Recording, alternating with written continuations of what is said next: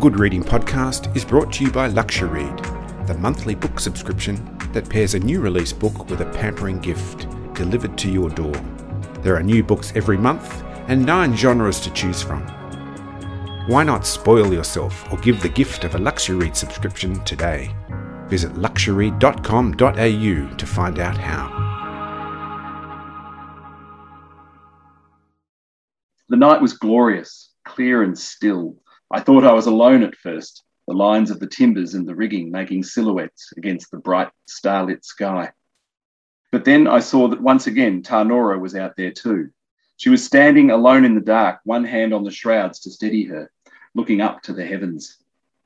High beyond the tips of the masts, infinity stretched from horizon to horizon.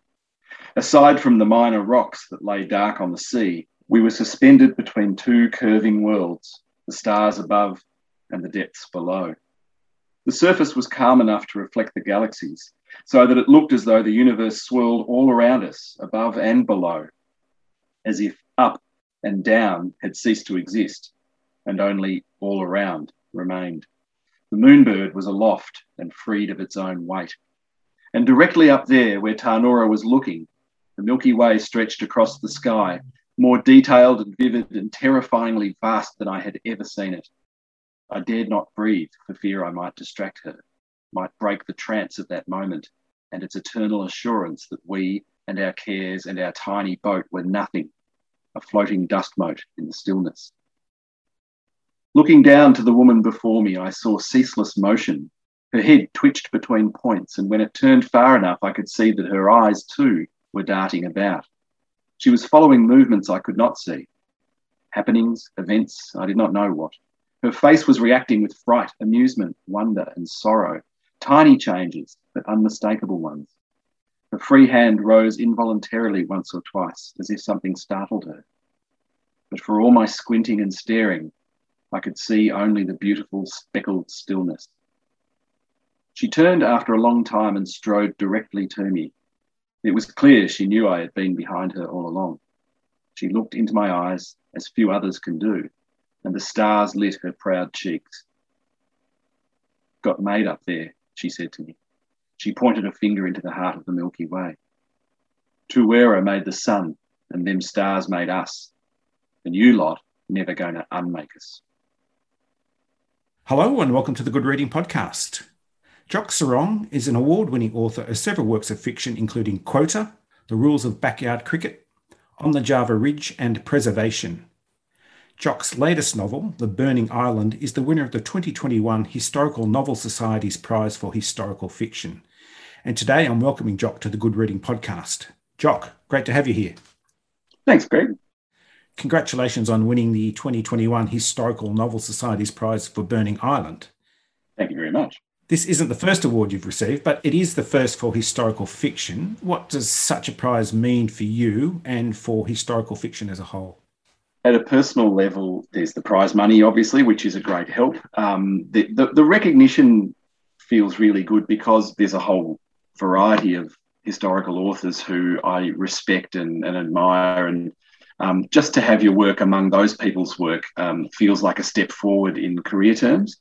I think that the wider importance of the award is really uh, significant, and that is that a sponsor, which is a company called the A R A Group, have put a lot of money behind historical fiction writing in Australia. And um, there, there's lots of discussion elsewhere about the, the hopelessness of funding for literature and for historical fiction and, and other genres. And to have a private organisation put their money up and say, "We value this as a form of culture and we're going to get behind it," I think is a really significant thing. And it means that other people get opportunities um, around the, the genre because of something like this happening to one person.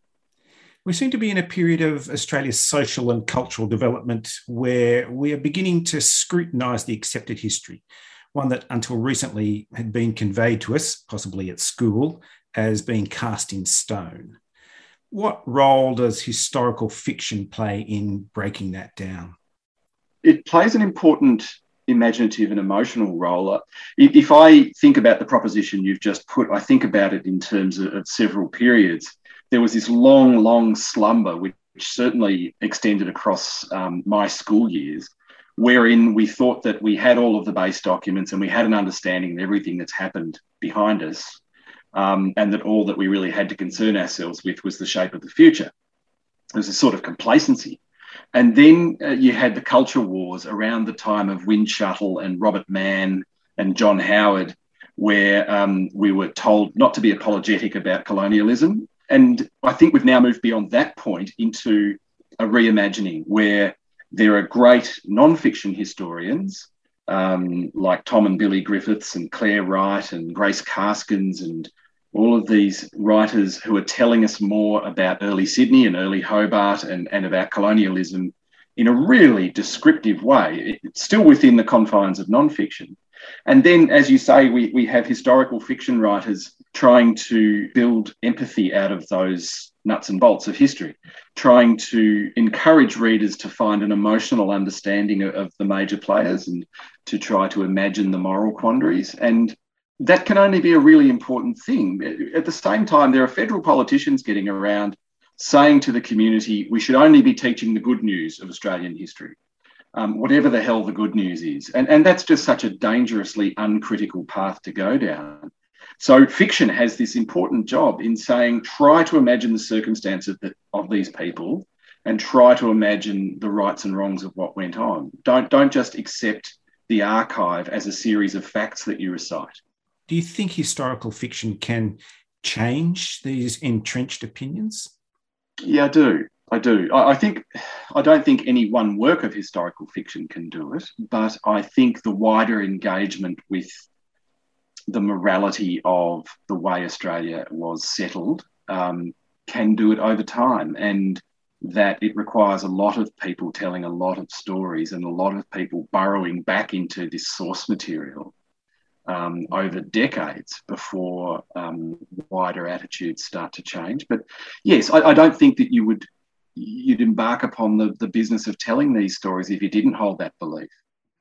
The Burning Island reminded me that history is really made up of the lived experience of individuals. And that's, again, something that a textbook may not be able to convey very effectively. What does the entwining of imagined characters like yours and real characters, which both are included in The Burning Island, and the real historical events, what do these things bring to fiction that can help us to appreciate the history more fully? Well, I think that the first thing that comes out of that is that there's a responsibility when you write fiction that you have to be very, very careful with. Any of us who write and publish anything about Australia's history are contributing to uh, the, the, the mass of what's understood in the future. So if we, for instance, think back to Elizabethan England, I don't know about you, but um, all that I know about Elizabethan England is Shakespeare. Um, there's a whole lot more to know, but um, the fiction that he wrote about his time is the way that I now understand that period. And in a cumulative sense, the same thing happens with Australian history, that all of the great fiction that's been written about our past is what will become, in the aggregate, the understanding of it in one hundred years' time. So any time that you um, go to the archive and you pluck out the bits that you want and then you make up some characters around those bits, you have a responsibility not to mislead people about the realities and, and, and about the moral questions. So when I use the source material and when I use my imagination, that I try to ensure that that I am, in fact, delivering a consistent truth throughout. Although some of it's made up and some of it is allegedly the history, you can be consistent about the story that you're telling. So I, I had this kind of mental image that I have spoken about before, which is that I think of the, the known historical facts as pillars, and what I'm doing is stringing lights between them. Um, and as long as the reader understands that transaction, I, I hope I'm not misleading them. The period we're talking about is the eighteen thirties or thereabouts. And reading this book, it's it's almost as if you yourself have lived in that age. What is it about that period in time that commands your attention? There were a lot of long nights when I felt like I was living in that age, that's for sure. Um, well, it's a few things. I, I, I have a long personal history with the Furneaux Islands, and I'm very, very interested in them. And um, I think that this particular point that I've chosen for The Burning Island, which is eighteen thirty, um, is is a crucial, one of those little hinges in history where a number of major influences are intersecting, and you can therefore tell a lot about a society when you look at that one year. And, and lots of other um, non-fiction and fiction writers have done this with a year in history. And, and in the case of eighteen thirty, what's going on is that um, the sealers in Bass Strait are in their second wave. And, and the second wave of the sealers were quite old men who had, in many cases, abducted women from Tasmania, Aboriginal women from Tasmania, from Victoria, and even from South Australia, and had set them to work as domestic slaves, um, doing the flensing, doing the boat work, doing the swimming, doing the packing of, of these hides. Um, they worked incredibly hard and often under awful conditions for these men. So you had that going on. And then separately, you had George Augustus Robinson, the missionary, who had sent his agents out into Bass Strait to find these women and get them out of the hands of the sealers, which sounds like a deliverance and a good thing. But what he had in mind for them was to turn them into Christians, which was a, a hopelessly misguided notion that, that quickly turned into disaster. So you have these competing forces in the straits. And a lot of that activity was between Sydney and Hobart, but it was starting to develop Victoria. So places like where I live in Port Fairy and Melbourne itself, within a couple of short years, would emerge out of this sealing activity and the subsequent whaling activity. So it's, it's really a crossroads in, in southeastern Australia's history. I want to talk about the characters in this book, because the characters you, that you've conjured up are so real and, and beautifully etched. The two that I have in mind, they're both female, Eliza Grayling, who's the narrator of this book, and then Tarnora. Both are great observers of the world around them, and, and they each represent vastly different cultures in their own way. How did these two women come to inhabit your book? Well, starting with Eliza Grayling, um, she is the daughter of Joshua Grayling, who was the hero of the previous book, Preservation, and I started with the notion that I wanted to have a voyage into the Furneaux Islands, and I wanted it to take a structure that was something like Conrad's Heart of Darkness. In other words, a quest into the monster's lair. Um, and, and what happens in Heart of Darkness and, and, and the books that went before it, like the Greek myths, Theseus, things like that, uh, and Apocalypse Now, which came after it.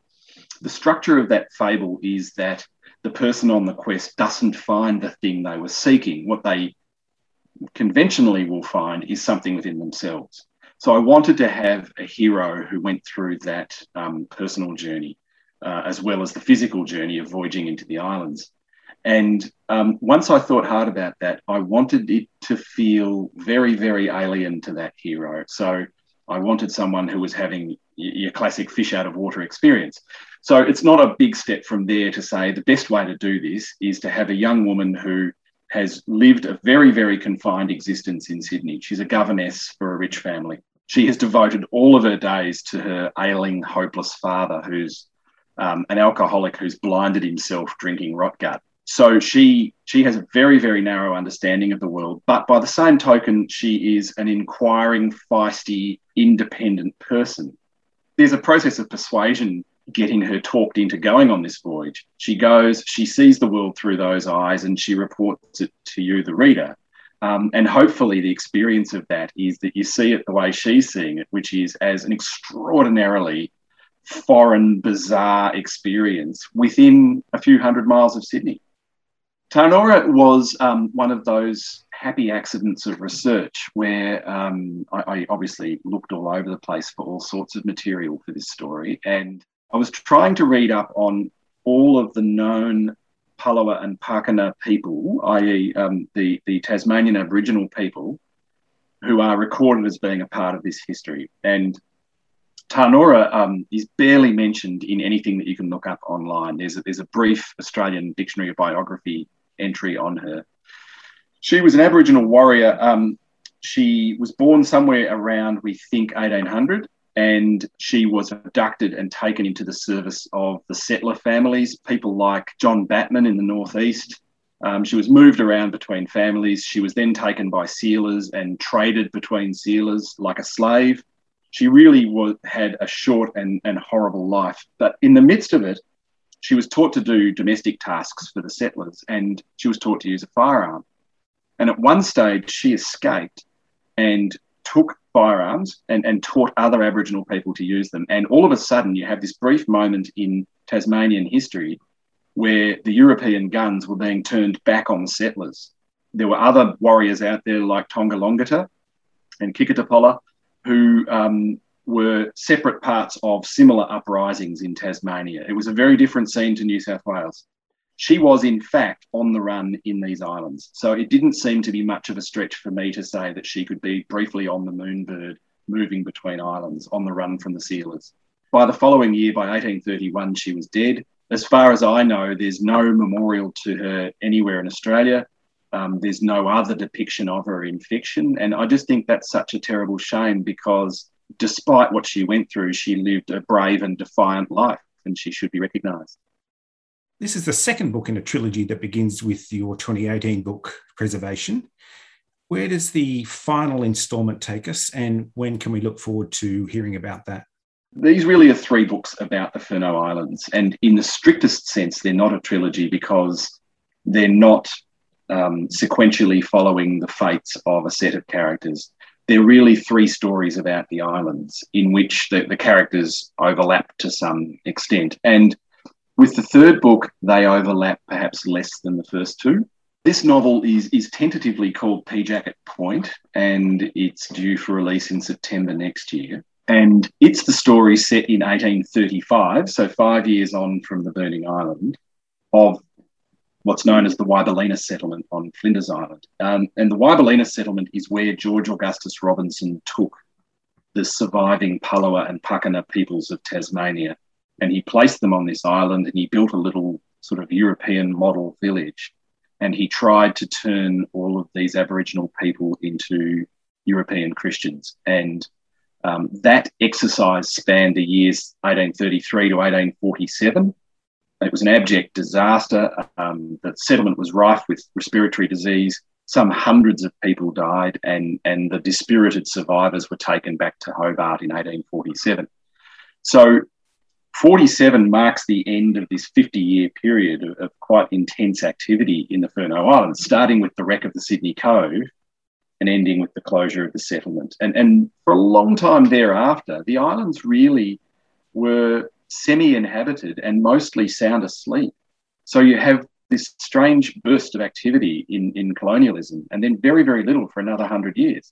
So I wanted to explore the, what Wybalenna was like, and there's not an easy or charming or humorous way to talk about that settlement. It was a terrible, terrible misjudgment and it was a disaster, but it feels to me like you couldn't write historical fiction about these islands without grappling with that as a story. As I read The Burning Island, I actually felt quite ashamed about uh, the way we've treated Tasmanian Indigenous population. But at the same time, it's also a wonderful and insightful recasting of history, as well as a deeply moving human drama. So, Jock, thank you for that experience and thank you for joining me on the Good Reading podcast. Thanks so much, Greg. I've been talking to Jock Serong about his latest book, The Burning Island. It's published by Text Publishing and is available at good reading magazine dot com dot a u. My name's Greg Dobbs, and thanks for listening.